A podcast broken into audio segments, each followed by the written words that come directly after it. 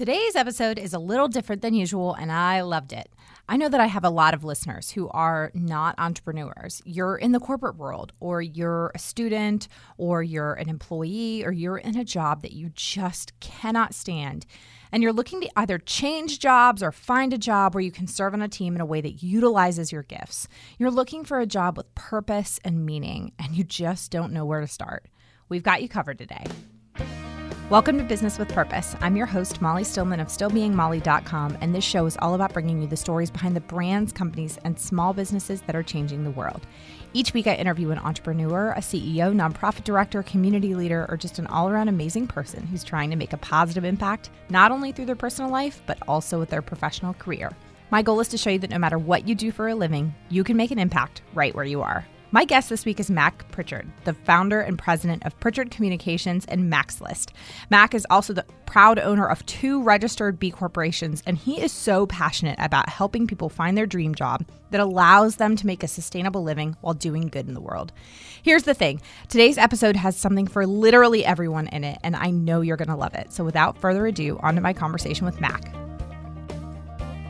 Hey, Mac, welcome to the show. Well, hey, Molly, thanks for having me on the show. I am so excited to chat with you today because I think when I when I was reading a little bit about what you do, I was like, this is such a unique guest to have on the show because you know here on the show we talk with all types of entrepreneurs and business owners and, and a lot of the listeners are really interested in starting their own business but i think you can you can speak to that but I, I think one of the things that really intrigues me about chatting with you is that you can speak to, you know, maybe the person who is currently in their job and they hate it, or they're unemployed and they want to start their own business, or they want to look for a job that is, um, you know, doing good in the world. And you can really speak to that. So I'm so excited to chat about all of this. Uh, I've just really been looking forward to this. So, um, but before we get into all of that, Mac, I need you to have us do or give us the Mac 101. So tell us your story. Who are you? Where are you from? And how did you get to where you are today? Well, I grew up in the Midwest in eastern Iowa, Molly. I am speaking to you from Portland, Oregon. And the journey that took me here is I, when I got out of college a long time ago, I went to the University of Iowa. I wanted to do three things. I wanted to write, I wanted to work on election campaigns, and I wanted to do human rights advocacy in Latin America. And I'm actually going to be 60 in November. So, in the 40 years that have followed, I've been able to do all of those things and more. And, and the constant that runs through my career, Molly, is wanting to make a difference about issues I care about. Yeah. Or in the community where I live and work. And service is a very important value for me. I, it's something I learned from my parents and my family as a whole. And it's something that I've applied throughout my career. Today, I run two small businesses. One is Pritchard Communications, it's a public relations company that works with nonprofits, foundations, and purpose driven brands. And the other is Mac's List. It's a, an online community that attracts about 80,000 people a month, Molly. And we help people find work that matters. And we do that through a job board and education and training services about how to look for work. Both companies are registered B Corps. They're part of that global movement of business as a force for social good. And I came to this work after a career in communications. I worked for elected officials, a governor of Oregon, a mayoral candidate here in Portland, as well as uh, public agencies in Oregon and Massachusetts uh, typically in the social service or transportation world. And yeah. uh, and it's so. Uh, but again, I've had a lot of different jobs, but uh, it's all been about trying to make a difference right. in, in the world as a whole. Right. I want to ask. I want to ask you this question and have you chat a little bit about it, um, because a lot of the guests I have on this show um, own businesses that are certified B corporations.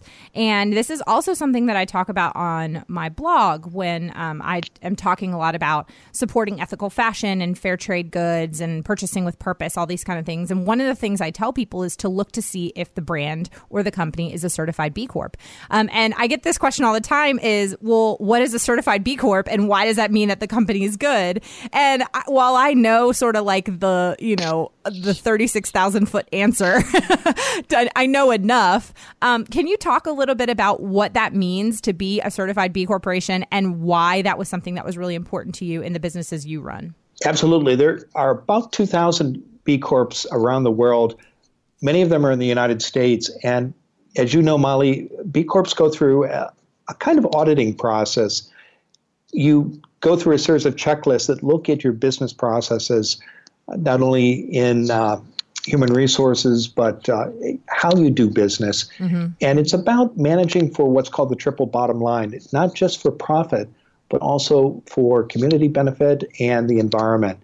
And the reason B Corps exist is in the United States, unless you're a B Corp, you have a fiduciary responsibility to manage for the bottom line only.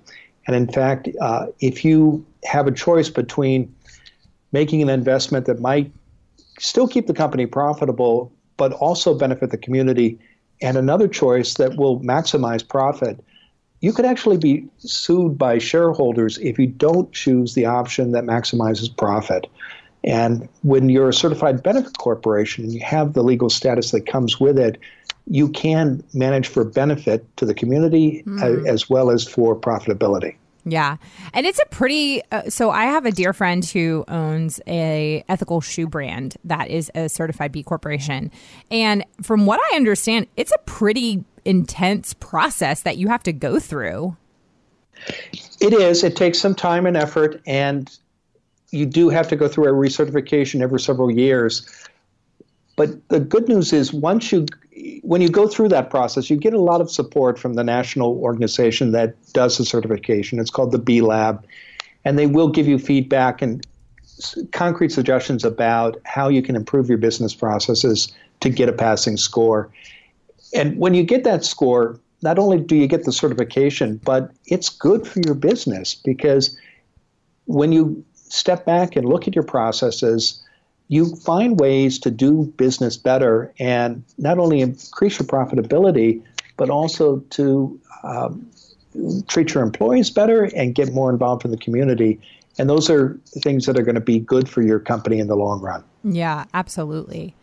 Now, I want to go back a little bit. You mentioned that when you were kind of, you know, young and and and you know, daydreaming about what you wanted to do. You said you wanted to write, you wanted to work on election campaigns, and you wanted to do human rights advocacy in Latin America.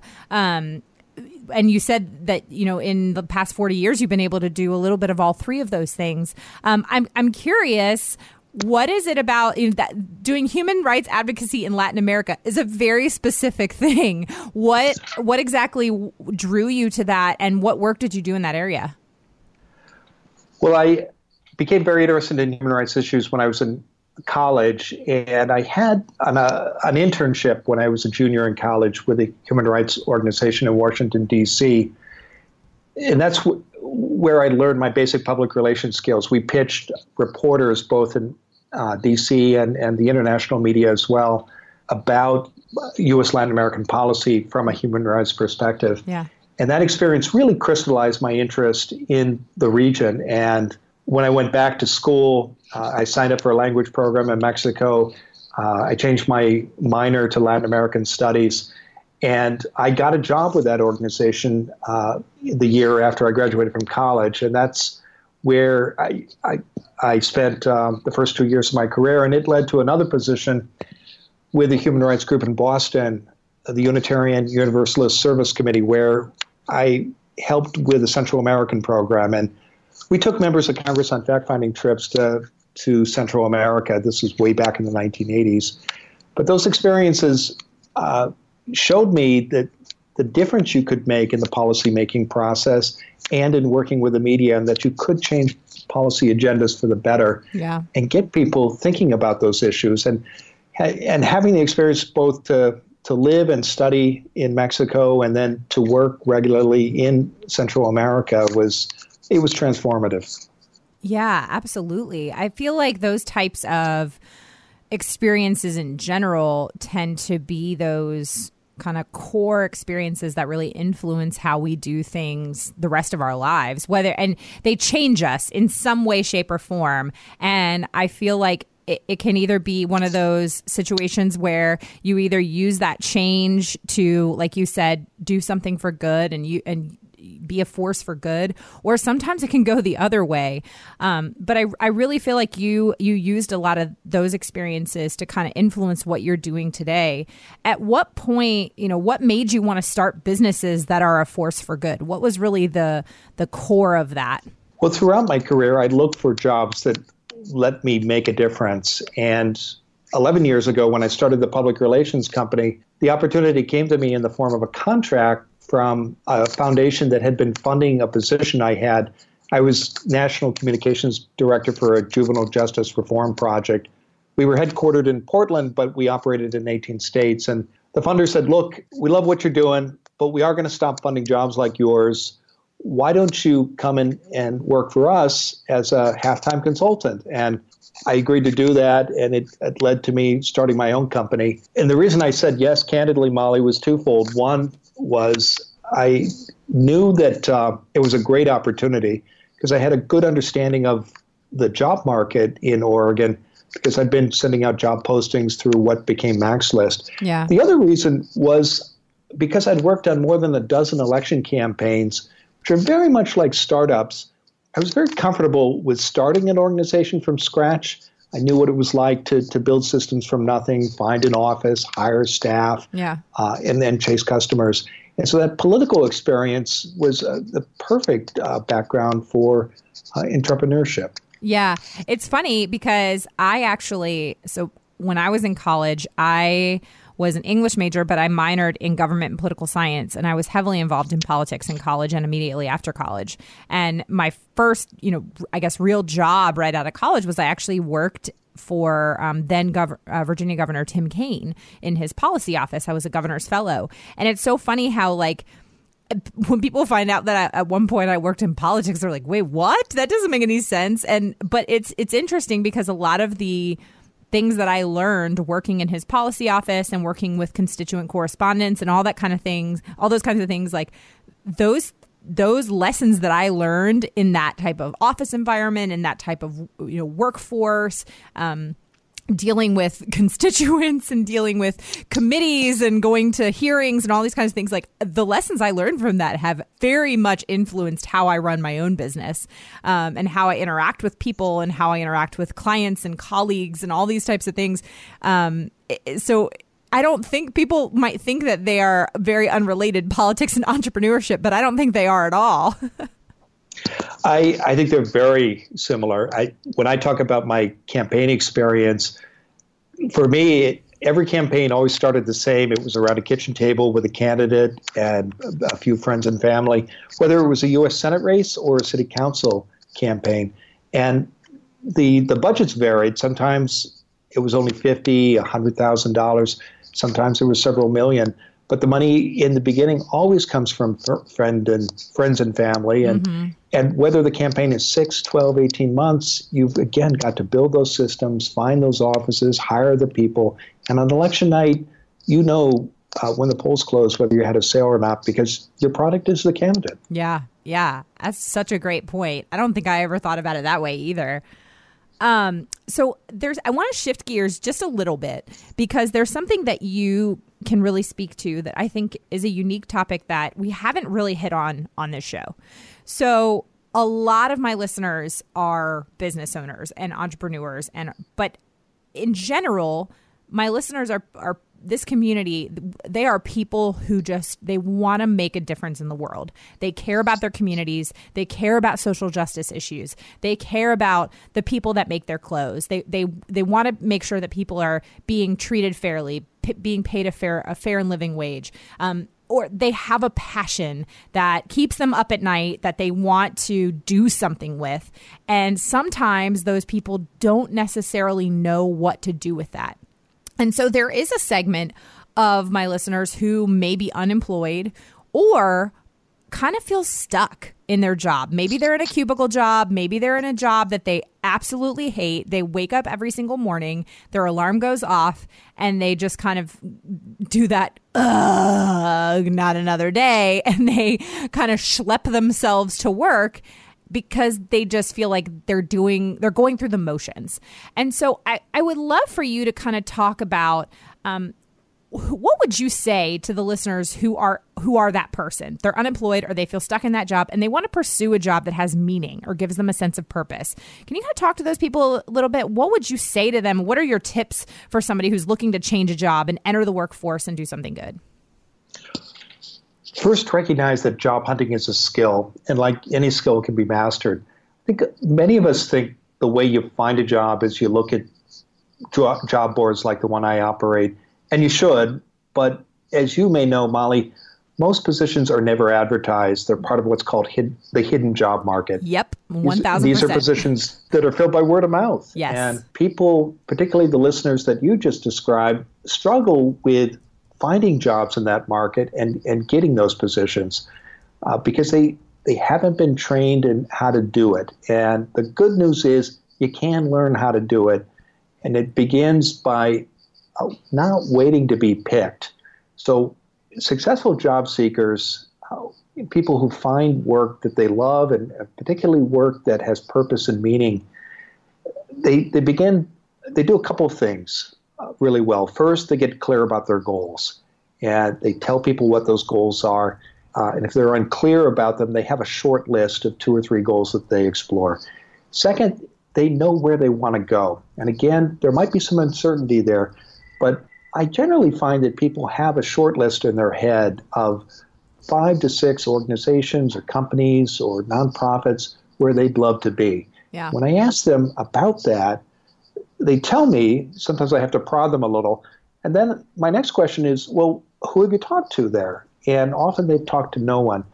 And it's because they don't know how to do it. And the third thing they need to get really good at once they know what their goals are and where they want to go is what are called informational interviews. These are those conversations you have with people uh, to when you're doing a job search or trying to figure out what to do next. And these are structured business meetings uh, that can take place over a cup of coffee or in someone's office. But they're 20 to 30 minutes and they help you find and get hidden jobs. And we can talk more about how informational interviews work. I know you're loving this conversation with Mac, and I just wanted to take a moment to thank our sponsor of the show who's able to help make it possible, and that's Causebox. As you know, Causebox is one of my favorite ethical subscription boxes. I've been a subscriber myself for over two and a half years. How it works is each season, a new box is released with everything from accessories and home goods and jewelry to the best in skincare and wellness products that are not only amazing, but they're also doing the most good. And each box delivers incredible value with a guarantee of over $150 worth of products for only $54.95 or $39.95 if you use my coupon code MOLLY. That's M O L L Y. The products are not just beautiful, but they're also useful. The summer box is releasing soon, and the sneak peeks that Causebox has been sharing are incredible. I cannot wait to see everything that's inside. There's even a few customizable options for annual members, so you gotta hop on it soon. But as you know, the impact of each Causebox is what I love the most, and in my opinion, makes the whole membership even more worth it. The past spring box, for example, employed more than 600 artisans under fair trade conditions in India and Kenya and put 100 young girls in India through school. To reserve your summer Causebox, go to stillbeingmolly.com slash Causebox and use the coupon code MOLLY for $15 off. Now back to my conversation with Mac. I get questions all or emails all the time and like if you if you are listening and you have sent me one of these emails i do not hate you i love you so much um, but as a business owner I get emails all the time from people who want to meet for coffee or meet for lunch and quote pick my brain. And and I'll be honest, if I if I took and this is not me being like look at how awesome I am and all the people that email me to pick my brain. Um but it's it's if I took every single one, like I'd never see my family and I would never see my children and I would be offering up all of my information for free. Um but don't get me wrong. Like I love to meet with people. I love to have coffee and, and lunch. Um, so I guess the reason I, I ask this or I kind of bring up this point is from, you know, both the business owner's perspective and then the kind of prospective employee or, per, you know, however you want to put it. How should they reach out to that person that maybe they want to get together with and, and, and chat with? And not use the word pick your brain. do you know what I mean? Um, like how how do they reach out to that person to kind of begin to develop that relationship that could ultimately lead to a job or a new opportunity? I'm glad you brought this up because I and I say this with kindness. Yeah. Uh, you don't want to say, "Can I pick your brain?" or Yeah. "Can we get together for coffee?" Yeah. And and I get those requests too. Yeah. And often, when I encourage people to ask for informational interviews, they say, "Well, you know, why would somebody see me?" And oh, I tried that. People didn't get back to me. I I wrote so and so for coffee, and I never heard you know, a reply. Here here's the problem when you do that. It's unclear for the people who get those emails what it is exactly you want. Mm, and yes.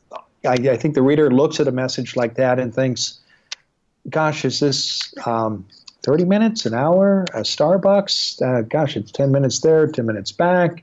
I'm not sure I can be of helpful of help to this person. Yeah, I'll think about this later. And they blink and a week goes by. And Right. most people don't send a follow-up email, so they, they feel ignored and they feel uh, these kinds of conversations aren't a good use of their time.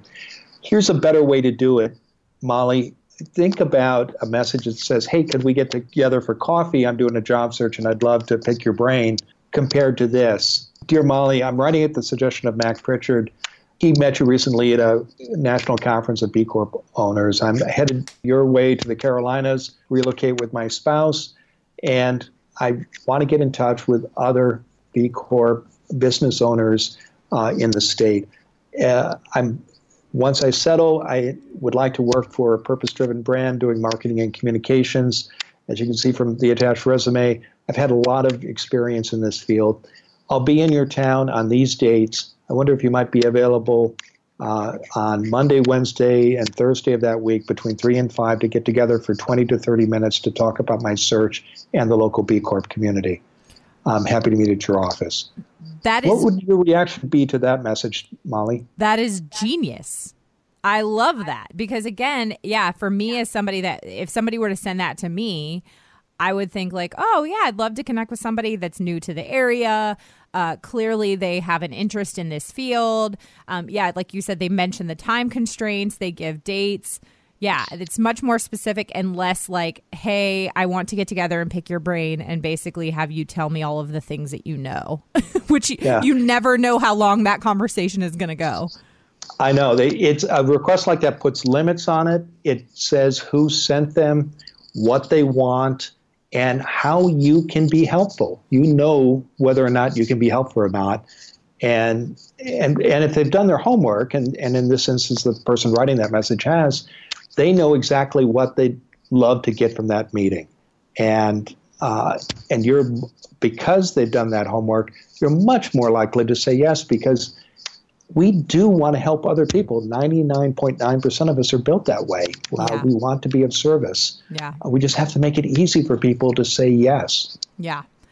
And it's funny that you brought up that the the the hidden job market thing and I don't think I ever really thought of it as that's exactly what it's called.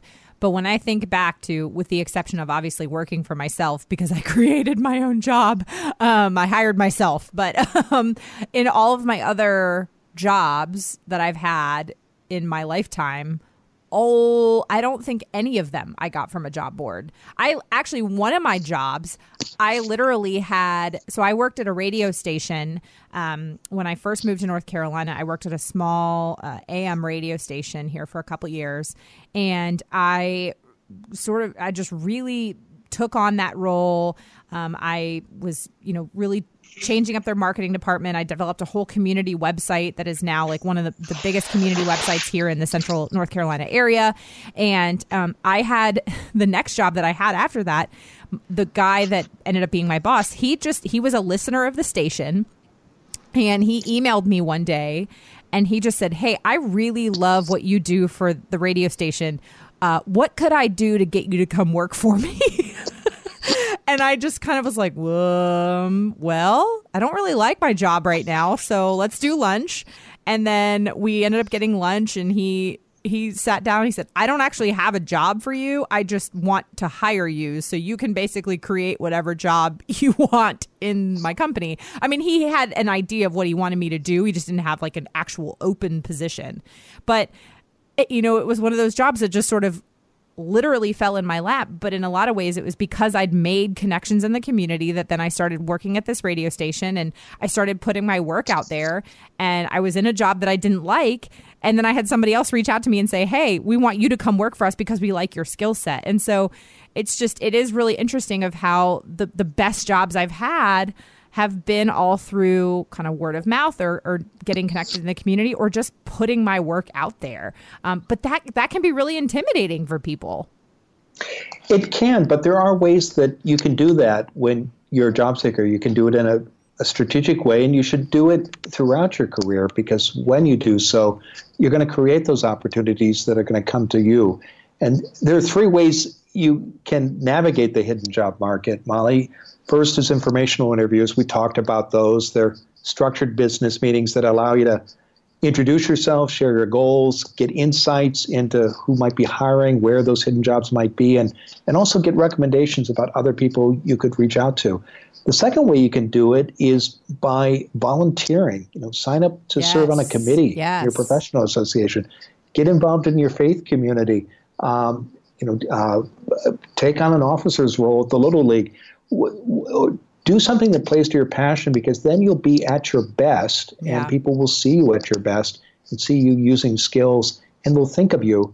And the third is to get involved in industry associations in your field. You know, mm-hmm. go go to the mixers, serve on the lunch program, um, and you'll figure out where you want to work and where the people who uh, are in that field hang out and start going to those events and you'll start making connections and building relationships that will help you uncover those hidden jobs yes yes yes now, I want to talk to kind of a, a, different segment of people. So, the people that maybe are not interested in working for somebody else. Um, well, there are, there are definitely people who they are not interested in entrepreneurship, but they want to still work for a company that's doing good. But then we have the other segment of people, of pe- people who are in that maybe in that dead end job or they just have that passion and they have that dream of entrepreneurship and they want to start a business that is doing good in the world.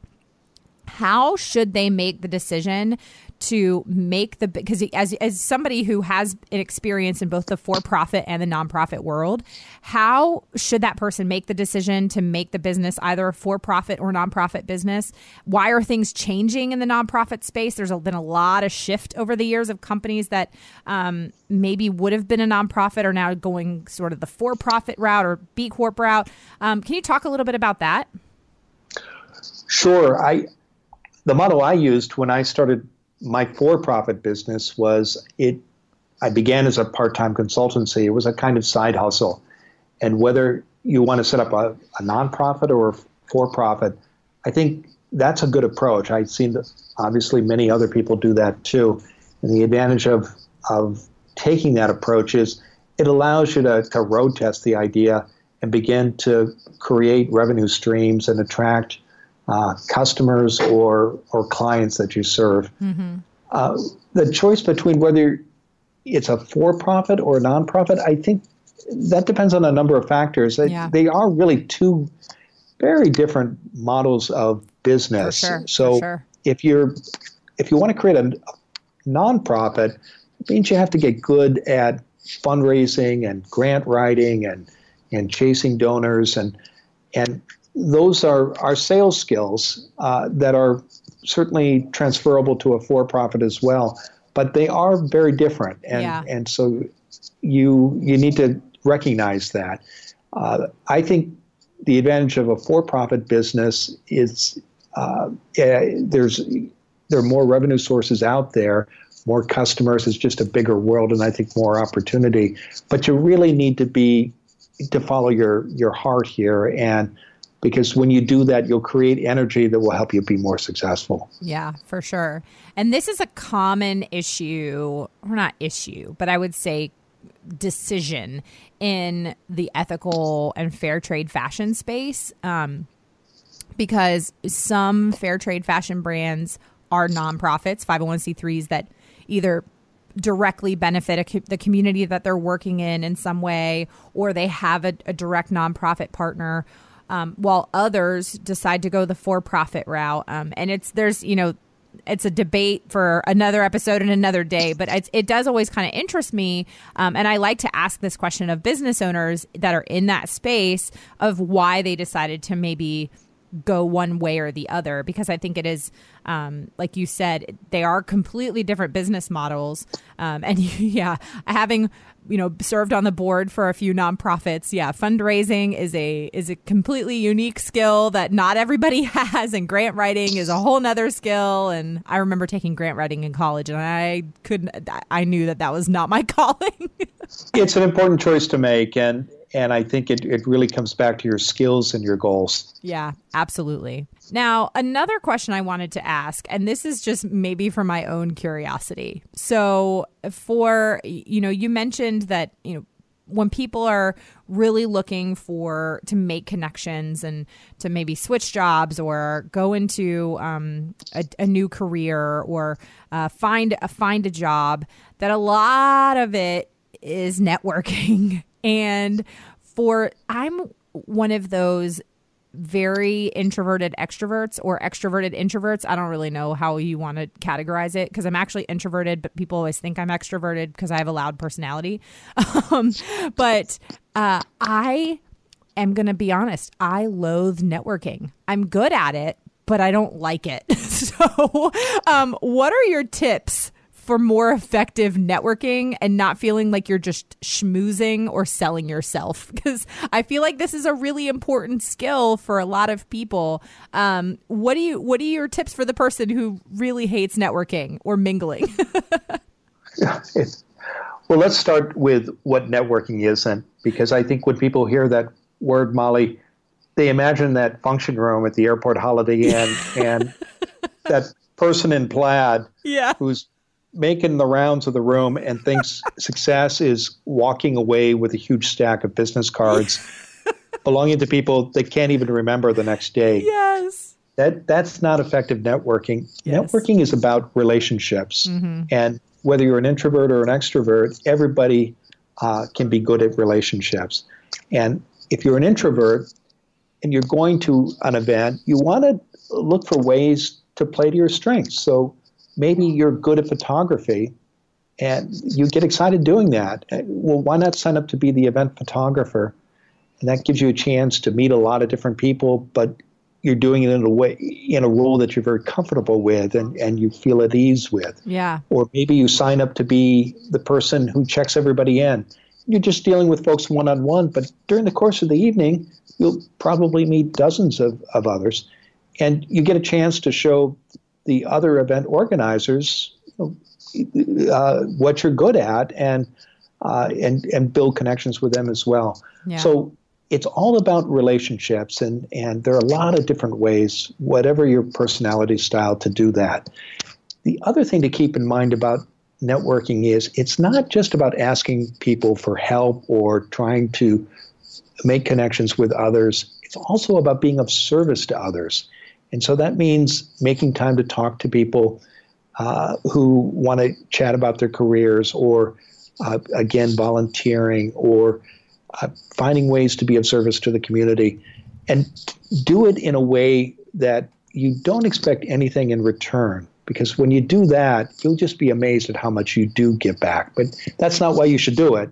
Yeah. Um, yeah. But it's that that is one of the benefits. Yes. Amen to that. and I, I, just I have to laugh about the guy in plaid with the stack of business cards because I know that guy. Yeah, yeah, I've seen that guy. we all have, and success at a at a networking event, whether you're at the registration table or you're you're making the rounds and introducing yourselves to people. Uh, it's about connecting with two or three people and having real, authentic conversations, and and in be and listening as, as well and asking questions not just talking about yourself. Because again, it's a long game you're playing here uh, when you network for professional reasons. You uh, you may not work with these people directly. There may be nothing they can do for you, but by paying attention to those relationships, uh, you're you're becoming part of that community, and it will pay professional dividends down the line. For sure. Now, I want to ask you kind of before we go to get to our more get to know you questions, even though I think this is actually a get to know you question, is what is something that over the years does is there a moment or is there an experience in your own businesses that has really driven you? What like that really motivates you? Is there something that was just really life changing, or maybe an, an impact that you had that you just you, you thought to yourself, "This is why I do what I do." Is there a moment that stands out in your mind?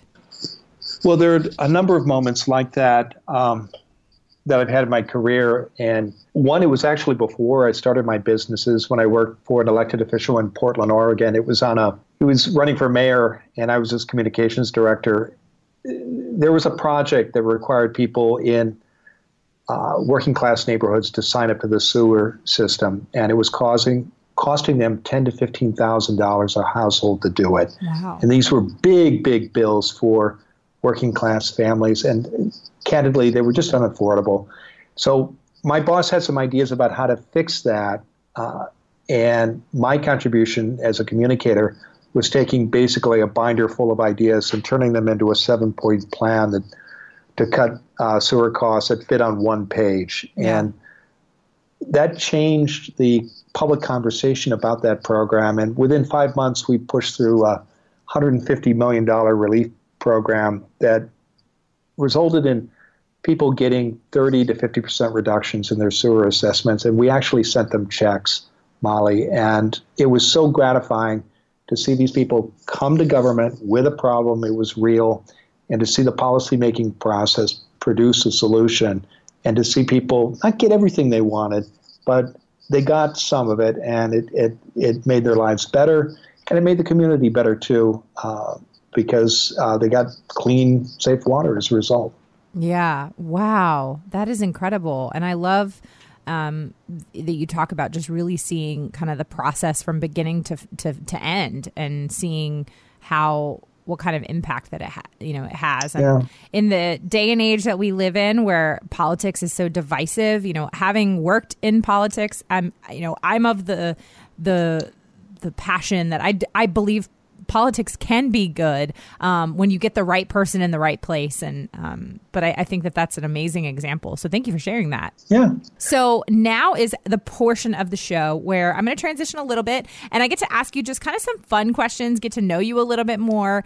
Um, and this is also the portion of the show that my listeners love, where my husband, who edits my shows, inserts a fun sound effect or movie clip. I don't know. Every week it's different to transition us to the get to know you portion. So, Mac, are you ready? I'm ready. I generally come in at least 15 minutes late. Uh, I use the side door. That way Lumbergh can't see me. and uh, after that, I just sort of space out for about an hour. Till I'm uh, space out? Yeah. I just stare at my desk. But it looks like I'm working.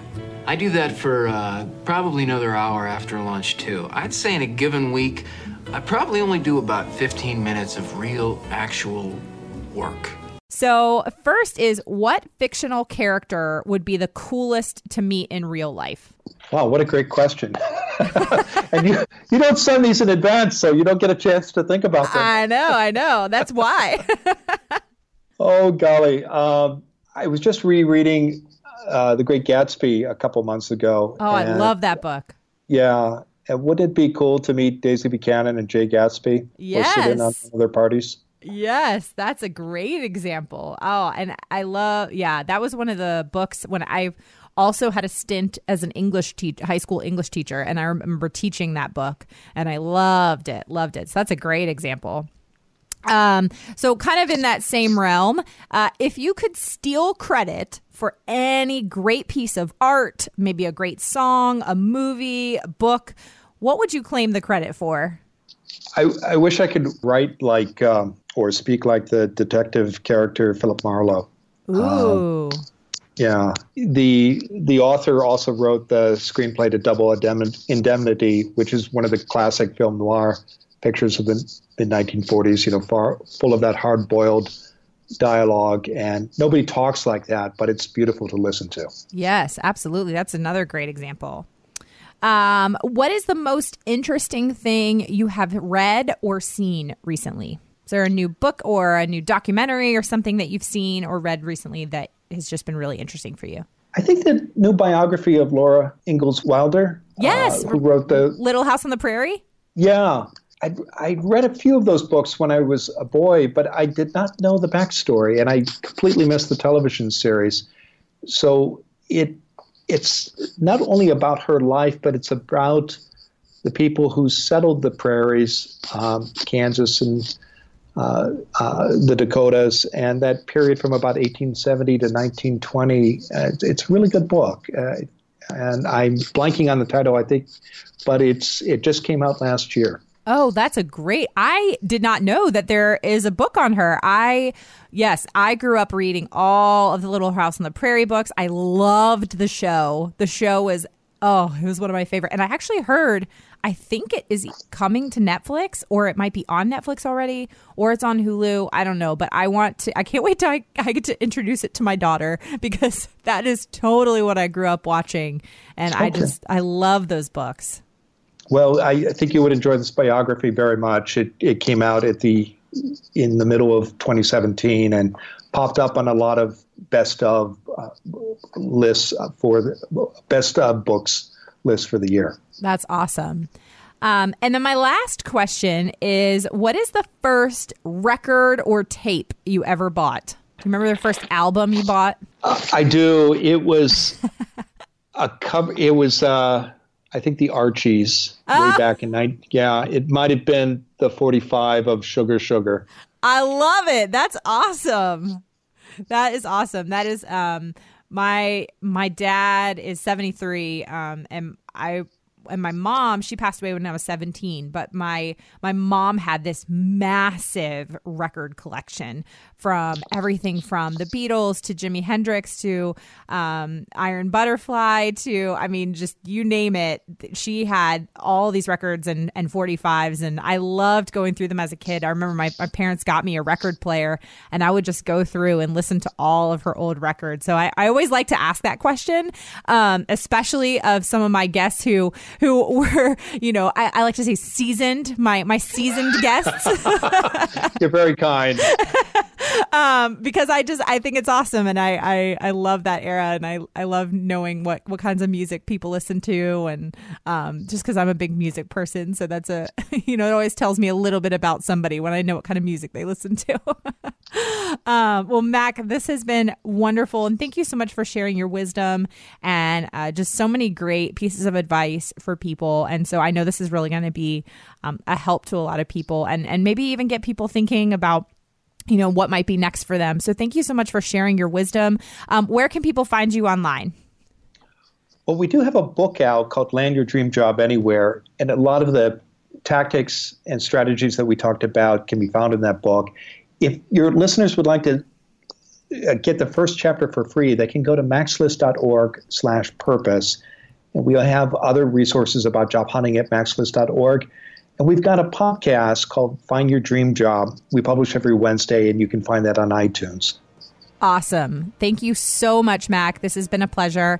And um, for the listeners, I will have all of that information and uh, Mac's information in the show notes so you can um, get all of that and, uh, you know, get, connect with him. So thank you so much, Mac. Thank you for having me on the show, Molly. It's been fun.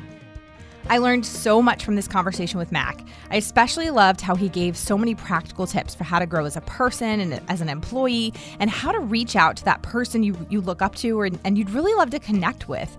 As usual, I will have all of Mac's information in the show notes. And of course, another huge, huge, huge thank you to this week's sponsor, Causebox. Visit stillbeingmolly.com slash Causebox and use the coupon code Molly for $15 off. Thank you so much for listening to this week's episode. If you're a first time listener of the show, welcome. Be sure to visit the archives for past shows featuring amazing entrepreneurs and business owners who are literally changing the world with their businesses. And if you're a regular listener of the show, thank you so much for tuning in week in and week out, and thank you for your support.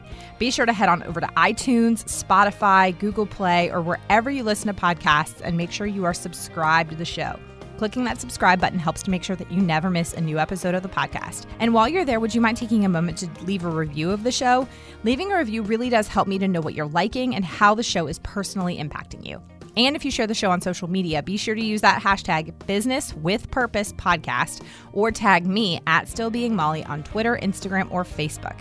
This show is edited by my amazing husband, executive producer John Stillman, and the music is by Mark Killian of Third Wheel Media. Thank you so much for listening, and go do something good with purpose on purpose.